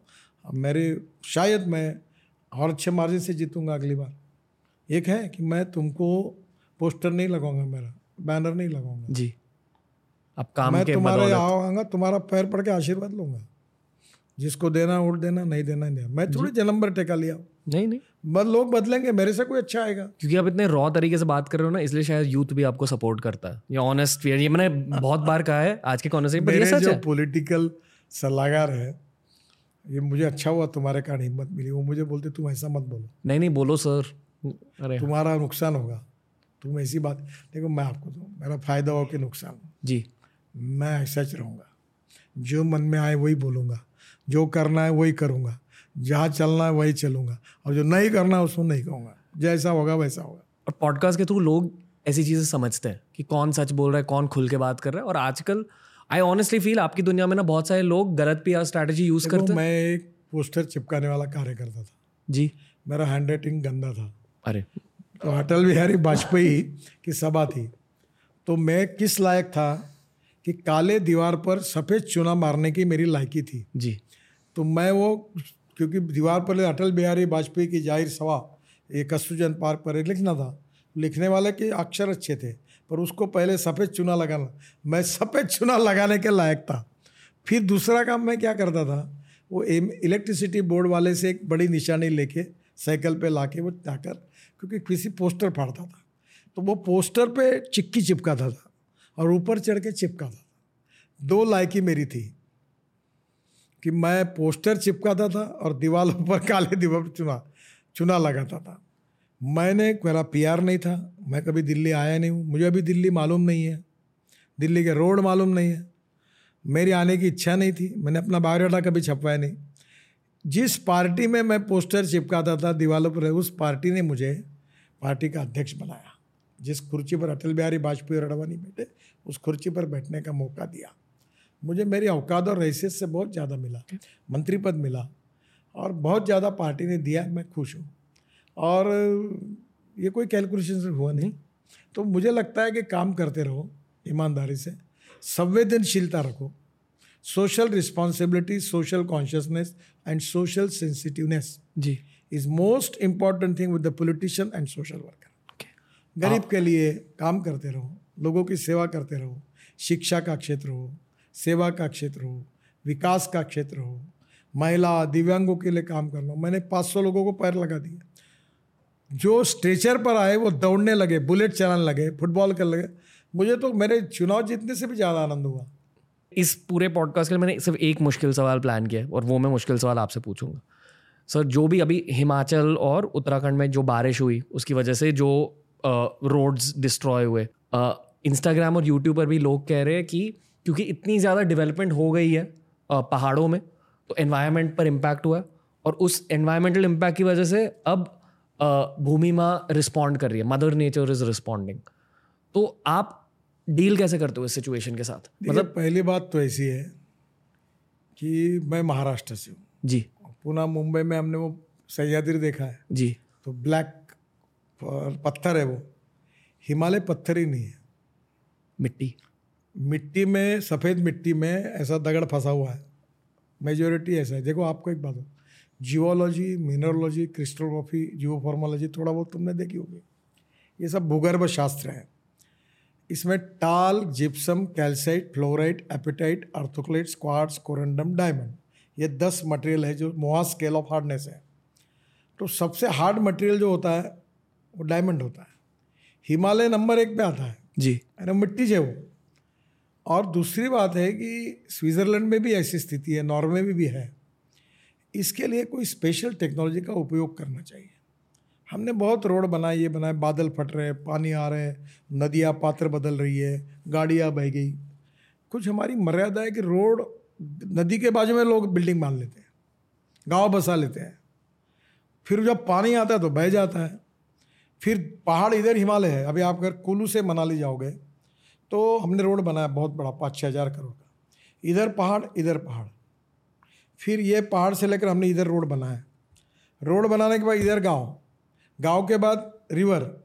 रिवर के बाद फिर रोड हमारा। और रोड के बाद फिर हिमालय। अब वो दोनों ऊपर से गिर के ऐसा देखना पड़ता है तो कैसे कवर करेंगे? यानी अच्छा रोड बनाएँगे तो कहाँ बनाएँगे? अब लोग जहाँ रहते वो गाँव को जोड़ने के लिए रोड बनाएँगे। बनाएँगे तो पहाड़ कैसे? है तो एक तो रोड बनाना नहीं सोचो, बनाना है तो कैसे सोचना? तो पहली बात ऐसी है कि अभी हमने, पहली बात ये जो नुकसान हुआ इसमें अनपेक्सेड अनएक्सपेक्टेड बहुत बड़ा पानी आ गया। नदी ने पात्र बदल दिया, बाढ़ आ गए, वो बियॉन्ड कंट्रोल था। फिर भी हम टेक्निकली जितने स्ट्रांग थे, उतने नहीं थे। और इसलिए अगर इसमें हमारी कोई कमियाँ होगी तो मैं स्वीकार करता हूँ। अब मैंने स्विट्ज़रलैंड से प्रेजेंटेशन लिया, वहाँ के एक्टिंग बोला है, नॉर्वे के लोग बुलाए और अब जैसे एक्सीडेंटल ब्लैक स्पॉट्स हमने आइडेंटिफाई किए वैसे जहाँ ये पहाड़ गिरे हैं लैंडस्लाइड्स हुए वो ब्लैक स्पॉट्स करके आइडेंटिफाई किए उसमें ऐसा है कि पहाड़ ऐसा काटना, फिर जाली लगाना, फिर बोल्टिंग करना, फिर उसमें कुछ स्पेसिस लगाना। तो ये हम लोग नॉर्वे और स्विट्ज़रलैंड से टेक्निक लेकर हम ऐसी कोशिश करेंगे क्योंकि हम रोड बदल नहीं सकते। रोड का मार्ग भी नहीं बदल सकते। जी। अभी बद्रीनाथ केदारनाथ गंगोत्री चार धाम रोड बन रहा है। रोड नहीं था तब 2012 में कितने लोग मर गए? कितना बड़ा हादसा हो गया बादल फटने से। अच्छा रोड लोग नदी के बाजू में रहते हो छोड़ने के लिए तैयार नहीं है। अतिक्रमण करके वही बिल्डिंगें बना रहे होटल बना रहे बड़े बड़े तो प्रॉब्लम ये है कि ये जो प्रॉब्लम है इसको दूर करने के लिए हम ये ब्लैक स्पॉट से उसको टेक्निकल डील करते हुए, हम उसको वर्ल्ड की बेस्ट टेक्नोलॉजी उपयोग करके करेंगे। जो हुआ वो बिल्कुल सही है। आपने जो कहा वो बिल्कुल सही है और परिस्थितियाँ बहुत विकट थी। पर उन परिस्थितियों में दो ही उपाय है। एक तो रोड नहीं करना तो गाँव बसा हुआ है, मनाली में लोग बसे हुए अभी प्रॉब्लम ये था कि मनाली से रोहतांग पास जाने के लिए साढ़े तीन घंटे लगते थे। तो हमने वहाँ टनल बनाई तो आठ घंटे आठ मिनट में चले जाते हैं। अब सब जगह टनल बनाना इतना पैसा सरकार के पास नहीं पहाड़ के अंदर रोड बना अभी मैंने हमने चंडीगढ़ से मनाली तक रोड बनाया। उसमें कम से कम बीस हज़ार करोड़ की टनल बनाई। अब इतनी टनल कहाँ से बनाएँगे? अब हिमाचल उत्तराखंड कश्मीर पूरा पर्वतों का ही है। तो पूरी टनल बनाएँगे तो पाँच सात लाख करोड़ रुपये लगेंगे। और तो ये जो समस्या है इसमें से कहीं टनल भी बना रहे कहीं ब्लैक स्पॉट जैसे ये जहाँ लैंडस्लाइड से उसको ब्लैक स्पॉट के रूप में तैयार करके उसको बेस्ट टेक्नोलॉजी का उपयोग करके उसको प्रोटेक्ट करके लोगों की जी, जीव हानि और वित्त हानि न हो ऐसी कोशिश कर रहे हैं। और दूसरी बात मैंने एक सुझाव दिया था। हमारे देश में जब होता है तो सब लोग बोलते ये नहीं हुआ अब वो इधर कुछ करो तो इन्वायरमेंट वाले रोक देते हैं। अभी मैंने कहा कि नदी का पात्र जो है, उसको हम दो मीटर, तीन मीटर नीचे जाए। मैं फ्री ऑफ़ चार्ज करने के लिए तैयार हूँ। हिमाचल के मुख्यमंत्री को मैंने प्रस्ताव दिया। और ये जो मटेरियल निकलेगा, वो मैं रोड में यूज़ करूँगा फ्री ऑफ़ चार्ज तो नदी में दो तीन मीटर खोल जाने से पानी जो ऊपर आकर स्लिंट आ गया, जो इधर भागता है गाँव को, वो नीचे जाएगा तो ऊपर नहीं आएगा तो गाँव का नुकसान नहीं होगा। तो कोई, अब मैंने कहा कि प्रपोजल पर मैंने इन्वायरमेंट के डीजी से भी बात की कि परमिशन दो। तो हमको नदियों को ड्रेजिंग करना पड़ेगा, ताकि वहाँ पानी का वॉल्यूम अंदर जाए, ताकि बाहर भागे नहीं, ताकि लोगों का नुकसान हो।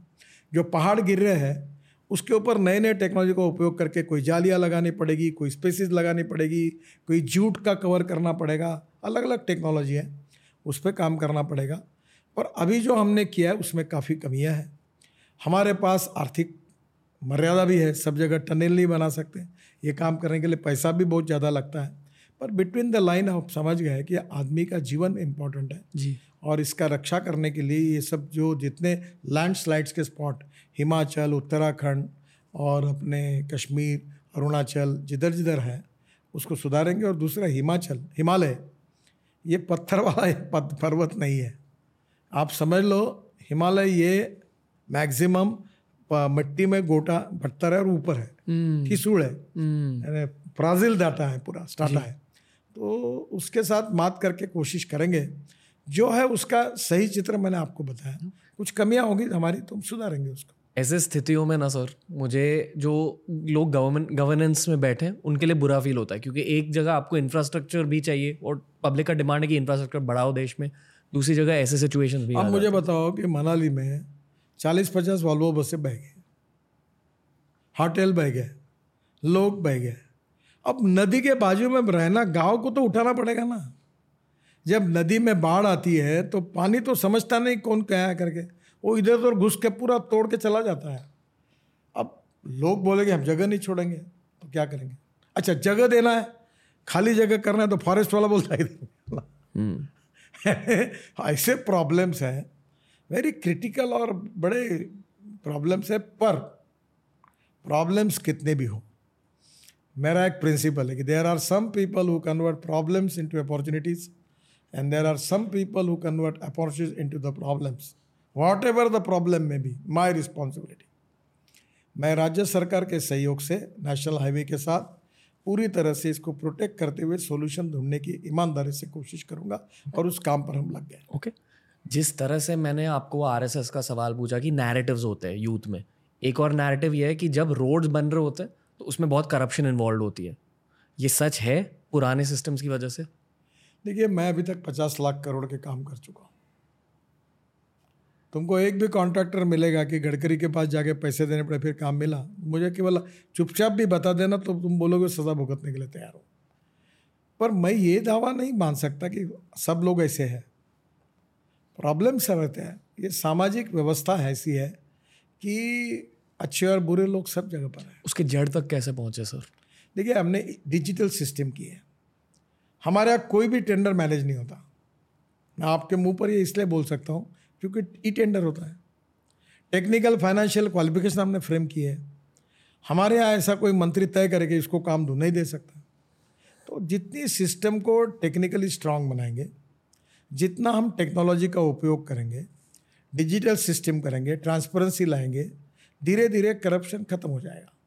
और दूसरी बात एक बात होती है अच्छे काम करने वालों को सम्मान नहीं और बुरे काम करने वालों को सजा नहीं। जब गलत काम करे तो ठोको ही करनी चाहिए। मैं कभी गाली गलूज भी करता हूँ लोग मुझे बोलते तुम क्यों बोलते हो? मैंने बोला था कि जो कॉन्ट्रैक्टर सही रास्ता नहीं उसको बुलडोजर के नीचे डालूँगा। हम्म। तो मैं मतलब ज़्यादा एसेट ऑफ़ माई कंट्री लोगों को वो भी पसंद नहीं आता। तो ऐसा है मैं बहुत क्लियर कि जनता का पैसा हम विश्वसता है।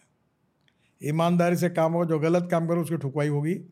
अब मैंने हमारे यहाँ से जो सबसे स्ट्रिक्ट किसी की मैनेज नहीं ऐसे व्यक्ति को बोला ये क्वालिटी का कंट्रोल इसको इंचार्ज बनाओ और सब कॉन्ट्रैक्टर पर उसको कुदवाऊँगा सबकी तकलीफें और क्रिएट करूँगा। साले खबरदार खराब काम किया था।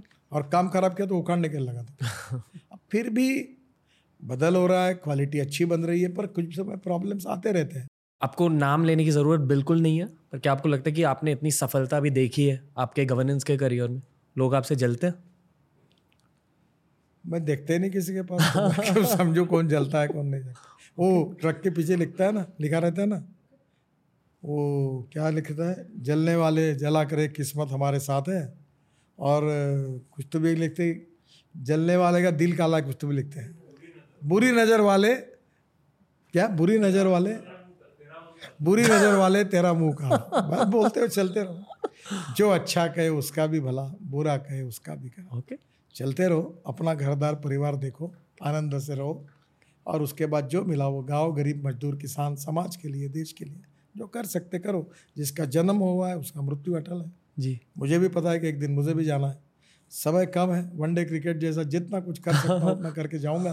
ताकि लोगों के जीवन में कहीं तो भी सस्टेनेबल डेवलपमेंट से उनके जीवन में अगर मैं आनंद कर सकूँ जी। तो मेरा मकसद सॉल्व होगा इसीलिए मैंने कहा कि politics is a instrument of socio economic reform I am one of the small person small person. Who is doing as his level best जो कुछ करने की कोशिश कर रहा हूँ। मेरे जैसे हज़ारों लोग करेंगे तो अच्छा ही का महासागर बन जाएगा। उसमें बुन डालने का काम मुझे मैं कर रहा हूँ okay. करते रहूँगा। क्या चाहिए आपको जीवन से सर? कुछ नहीं चाहिए। मैं आप एंड पॉइंट के बारे में सोचते हो। आपने हाँ। अभी जो आपने कहा एंड पॉइंट देखिए एक ही बात को मेरी कुछ चिंता थी। जी। मैंने उद्योग व्यवसाय में शुगर फैक्ट्री लॉस मेकिंग बहुत खोले कर्जा बहुत रहा अभी भी है। वो एक बार कर्जा बैंकों का चुक जाए इसका केवल मेरे ऊपर टेंशन रहता है बाकी मेरे ऊपर किसी बात का कभी नहीं रहता। आपका एक पुराना क्लिप देखा था मैंने पहले बहुत पहले जहाँ आपने कहा था कि कोई भी पॉलिटिशियन खुश नहीं है या ऐसे कुछ। नहीं नहीं मैंने ऐसा कहा था जो राजस्थान के विधान जी जी जी। कि जो एम एल बनता है वो इसलिए दुखी होता है कि उसको मंत्री नहीं बनाया। हम्म। जो मंत्री होता है वो इसलिए दुखी होता है कि उसको अच्छा डिपार्टमेंट नहीं मिला। और जिसको अच्छा डिपार्टमेंट मिला वो इसलिए खुश नहीं होता कि उसको लगता है मैं मुख्यमंत्री नहीं बना। मुख्यमंत्री जो बनता है वो सोचता है कि कब दिल्ली वाले रखेंगे या निकाल देंगे इसलिए वो दुखी होता है। तो मैंने उनको कहा कि सोचो मत काम करते रहो अच्छा काम करते रहो। जो होगा गीता सर में लिखा है ना जो होगा है हो, होने वाला है वो होगा। खाली हाथ आए थे खाली हाथ जाना है। जितना समय मिलता है उसमें काम करो खुशी से मस्ती से आनंद से रहो और चलते रहो। Okay. ये बात मैंने कही थी। Okay. सर दिल्ली का एक मशहूर डायलॉग है कि तू जानता नहीं मेरा बाप कौन है। पर उनके बाप भी basically at the most politicians को जानेंगे। तो आप थोड़ा से फ्रस्ट्रेट हो जाते हो कि इतने सारे लोग कॉल करते हैं आपको ऐसे छोटे मोटे काम के लिए। मैं साफ़ बोलता हूँ ये नहीं होता। पर लोग पूछते हैं ऐसे। मेरे घर में सब प्रकार के लोग आते हैं। एक को भी रोकता नहीं। अटल बिहारी वाजपेयी जी ने मुझे बताया था। ये नीति याद याद रखो।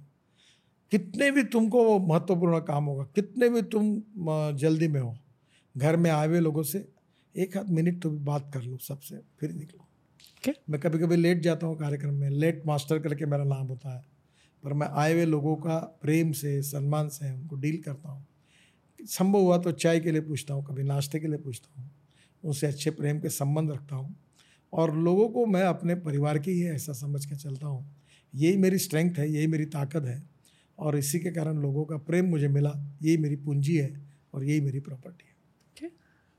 एक आखिरी सवाल है। लोग आपके बारे में क्या नहीं जानते? ये बताइए। बहुत सारी चीज़ें जानते हैं आपके बारे में? अरे जो आदमी लोगों को कंसर्न ही नहीं करता। अब मैं बोलना नहीं चाहिए आपके मैं बोलो तेल लगाने की मेरा वर्ड होता है जे हिंदू में गया, तेल लगाने का जाओ, अपना सोचो। मैंने, बताया ना आपको, बहुत सी चीज़ें मेरी लाइफ फुटपाथ पे खाता हूँ। अब जेड प्लस में हूँ। पुलिस वाले मुझे छोड़ते नहीं। बंदूक लेके वहाँ आ जाते हैं। मेरे को बड़ा अस्वस्थ होता है, उनको भगा नहीं भगा नहीं सकता। तो मैं फिर भी I am enjoying my life with my own ways और मुझे अपने जैसा जीवन जीना है, जीता रहूँगा। जिसने अच्छा कहा उसका भी भला। जिसने बुरा कहा उसका भी भला। मुझे चलना है चलते रहूँगा। जब तक जान है तब तक करता रहूँगा। भगवान मेरे हाथ से कर ले। जो अच्छा होगा वो आप सबके शुभकामनाओं के कारण सहयोग के कारण हुआ। अगर कुछ गलत हुआ तो मेरे कारण हुआ। चलते रहो। ओके एक आखिरी सवाल पूछ लूँ मेरा खुद का सवाल है। लास्ट लास्ट लास्ट सवाल ठीक है? आ, मेरे जैसे लोग जो देश के बिजनेसमैन हैं यार यंग मीडिया प्रोफेशनल्स हैं उनके लिए कुछ एडवाइस है sir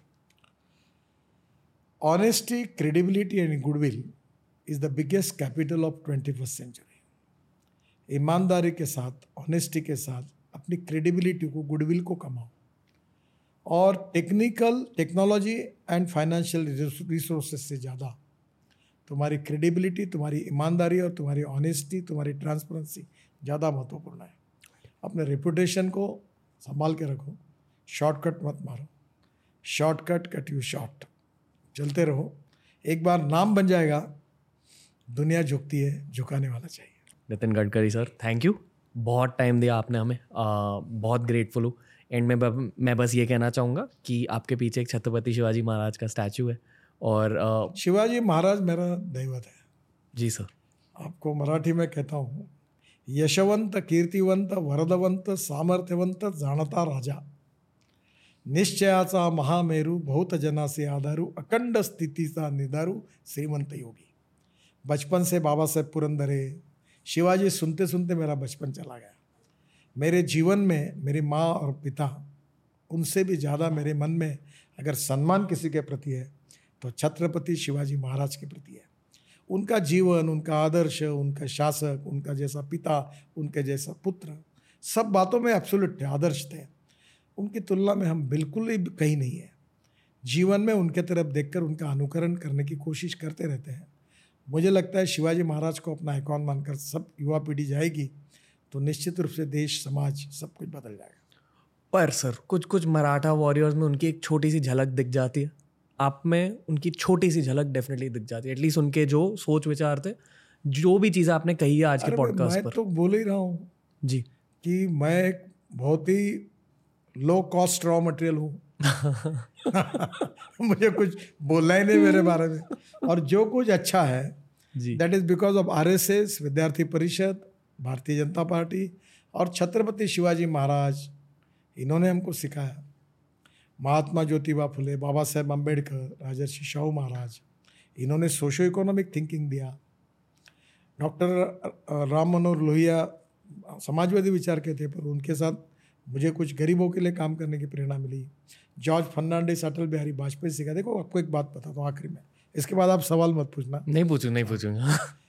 मैं मेरे जीवन की एक बहुत अच्छी बात बताता हूँ। Sure.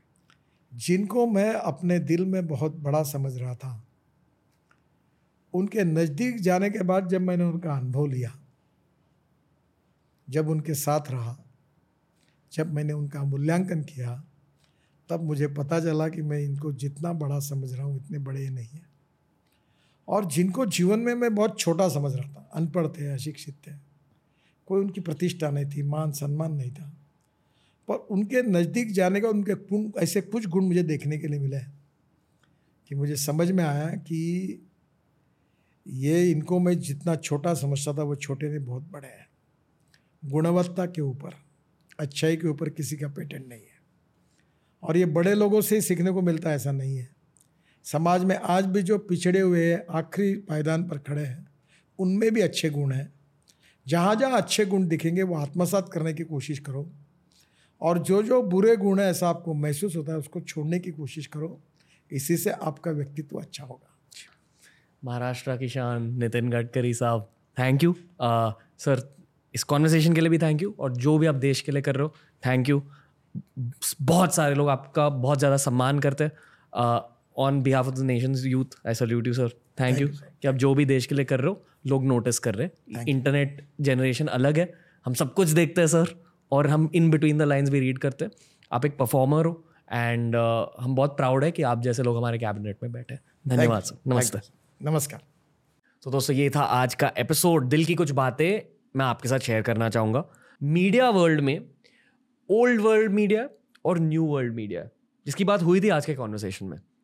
Old world media politics को आपके सामने ना एक झगड़े की तरह पेश करता है। Congress versus BJP versus AAP triple threat match new world media, जिसका हिस्सा मैं हूँ आई होप कि भविष्य पर ज़्यादा फोकस करे। आई होप कि गवर्नेंस एडमिनिस्ट्रेशन पर ज़्यादा फोकस करे।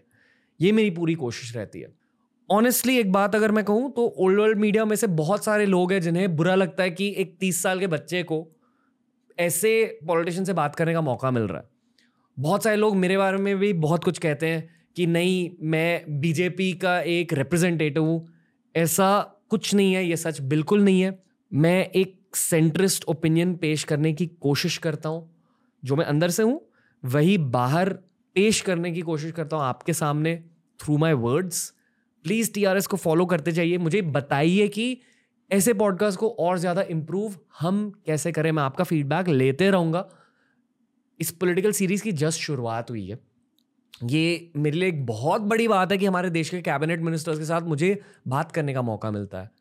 पर इस पॉडकास्ट की ग्रोथ हुई है आपके सपोर्ट की वजह से। I am totally open to being coached by the audiences feedback दीजिए। आई एम श्योर कि नितिन सर भी सारे कमेंट्स को पढ़ते होंगे। तो अगर उनसे भी बातें करनी है तो कमेंट सेक्शन में उनके लिए कमेंट्स ड्रॉप कीजिए और बस टी को सपोर्ट करते जाइए। सुनते जाइए पॉडकास्ट बहुत सारे पॉडकास्ट आने वाले हैं। बहुत कुछ बातें होंगी। आपको बहुत कुछ सीखने का मौका मिलेगा। साथ में देश को आगे लेके जाते हैं दोस्तों। It's India's decade to be one जय हिंद।